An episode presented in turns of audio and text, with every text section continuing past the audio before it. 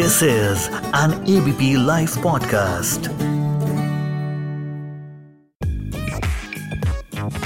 सबसे बड़ा रुपया। नमस्कार, मैं हूँ ऋतु सूद माथुर। नया साल शुरू हुआ है। अब वैसे तो यह एक डेट बदलना ही है। 31 दिसंबर से 1 जनवरी। एक डेट महज बदलती है, एक दिन अलग नया आता है। बट फिर भी नया साल जो, जब आता है और अब ये वाली डेट बदलती है, साल में कई बार ऐसा होता है इकतीस से एक की तारीख होती है। लेकिन ये जो 31 दिसंबर के बाद जो एक जनवरी आती है, कहीं ना कहीं वो एक नया उमंग लाती है। एक वो नई एनर्जी लाती है हम सब सब में। तो ये नया साल आप सबको मुबारक हो और इस नई एनर्जी में नए रेजोल्यूशंस बनते हैं सबके, है ना? नए रेजोल्यूशंस चाहे हम उनको फॉलो करें चाहे नहीं फॉलो करें लेकिन हम बनाते सब ज़रूर हैं। तो इसीलिए एक नया रेजोल्यूशन यहाँ इन्वेस्टमेंट्स फाइनेंशियल प्लानिंग जो भी आप नाम दे दें आपकी लाइफ के इस दायरे में भी आप एक नया रेजोल्यूशन बनाएँ। क्या नया रेजोल्यूशन बना सकते हैं? आ, अगर आपको याद हो मैंने पिछले साल आपको मतलब पिछले ही हफ़्ते बात की थी कि हाउस कीपिंग ज़रूर कर लीजिएगा अपने इन्वेस्टमेंट फोलियोज़ की। उम्मीद है आपने वो कर ली होगी। अगर वो नहीं की है तो एक न्यू ईयर रेजोल्यूशन इस बात का बनाइए कि अब इस महीने में आप अपने सारे इन्वेस्टमेंट्स सारे इन्वेस्टमेंट अकाउंट्स उनके फोलियोज में आप एक तरीके के हाउस कीपिंग कर लेंगे। मतलब सब जगह आप ये तय करेंगे कि आपकी कॉन्टैक्ट डिटेल्स आपके नॉमिनेशंस वगैरह सब चीज़ सही सही से दर्ज हों। मैं तो इतना भी कहूँगी कि एक फ़ाइल बनाएँ, सारी इन्वेस्टमेंट्स की डिटेल्स के साथ, एक इंडेक्स पेज बनाएँ उसमें, ताकि खुदा ना खास्ता, अगर कभी ज़रूरत हो और आपकी अवेलेबिलिटी नहीं हो तो आप जिन लोगों के लिए पैसे इकट्ठे कर रहे हैं, जिन जो आपकी जिम्मेदारियाँ हैं, उन लोगों को कम तकलीफ़ हो।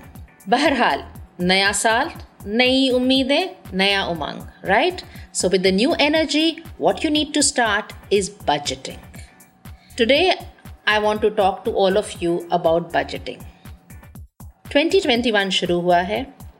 बजट बनाने की ज़रूरत है। 2020 एक ऐसा साल था जो बहुत ही डिफरेंट साल गुजरा हम सब की ज़िंदगी में। एक इससे हमें सीख मिली थी। वो ये सीख कि मैं, आप, हम कोई भी प्लान बना लें। एक मास्टर प्लान होता है जो वही बनाता है। और वो एक अनसर्टनटी होती है हमारी लाइफ में। तो फाइनेंशियल प्लानिंग में हम जिसे कहते हैं, वो एक अनसर्टनटी है जिसकी प्लानिंग करनी बहुत ज़रूरी है। नया साल शुरुआत हुआ है। ये सीख हमारे को 2020 ने दी थी कि please be plan for any unforeseen circumstances 2020 में वो अनफोर्सिन सर्कमस्टांसेस हो सकती थी कि कुछ महीने तनख्वाह नहीं मिली, तनख्वाह कम हो गई फाइनेंस रिलेटेड बहुत सारे उतार चढ़ाव लोगों की ज़िंदगी में आए। तो 2021 आप इससे शुरू करिए, एक इस सीख से कि साल डेढ़ साल का खर्चा जो है, वो हम सबको ऐसी जगह इन्वेस्ट करके रखना चाहिए, जहाँ वो हमें बहुत ही आसानी से हम उसको लिक्विडेट कर सकें और यूज़ कर सकें।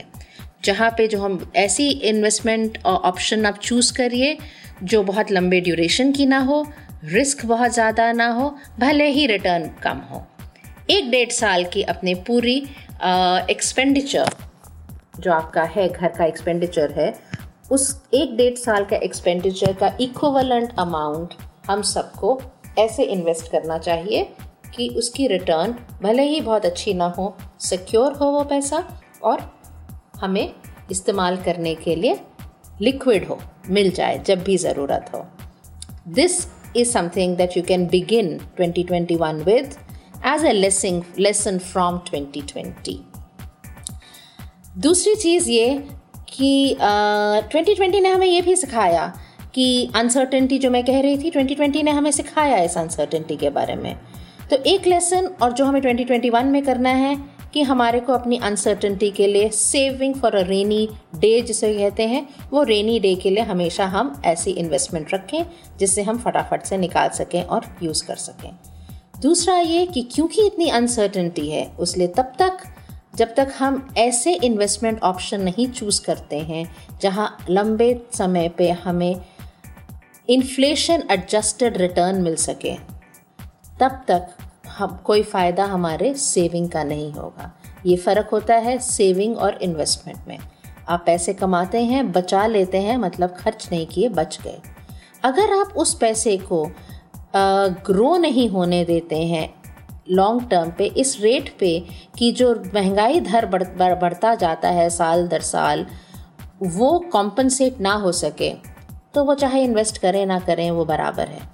तो investment should be done part of that investment जो आप ज़रूर करें अपने लॉन्ग टर्म फ्यूचर के लिए, जहाँ रिज़ल्ट हमारे को इन्वेस्टमेंट का ऐसा आए कि रिटर्न जो है, वो, जो महँगाई दर है, उससे कहीं बढ़कर हो। ये रिटर्न इक्विटी में मिल सकता है आपको। स्टॉक मार्केट ने कमाल की रिटर्न दी है पिछले एक साल में बट सिर्फ़ उसको मद्देनज़र रखते हुए आप नहीं इन्वेस्ट करें।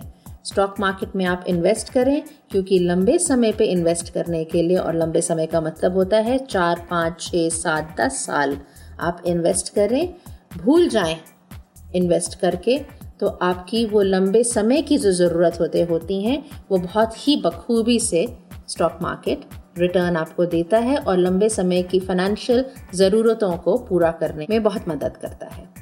तो begin 2021 do your housekeeping if you have not done it budget so that you have one one and a half years of your annual income requirement in something जो रिस्क कम हो रिटर्न रीजनेबल दे और liquid हो and long term के लिए आप invest करिए stock market में। इक्विटी म्यूचुअल फंड्स के थ्रू या डायरेक्ट स्टॉक मार्केट में अगर आप में उतनी क्षमता है, आप एक्सपर्ट हैं उसके तो डायरेक्टली चले जाइए स्टॉक मार्केट में।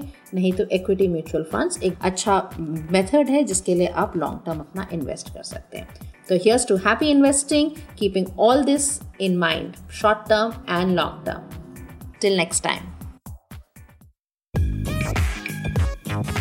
सबसे बड़ा रुपया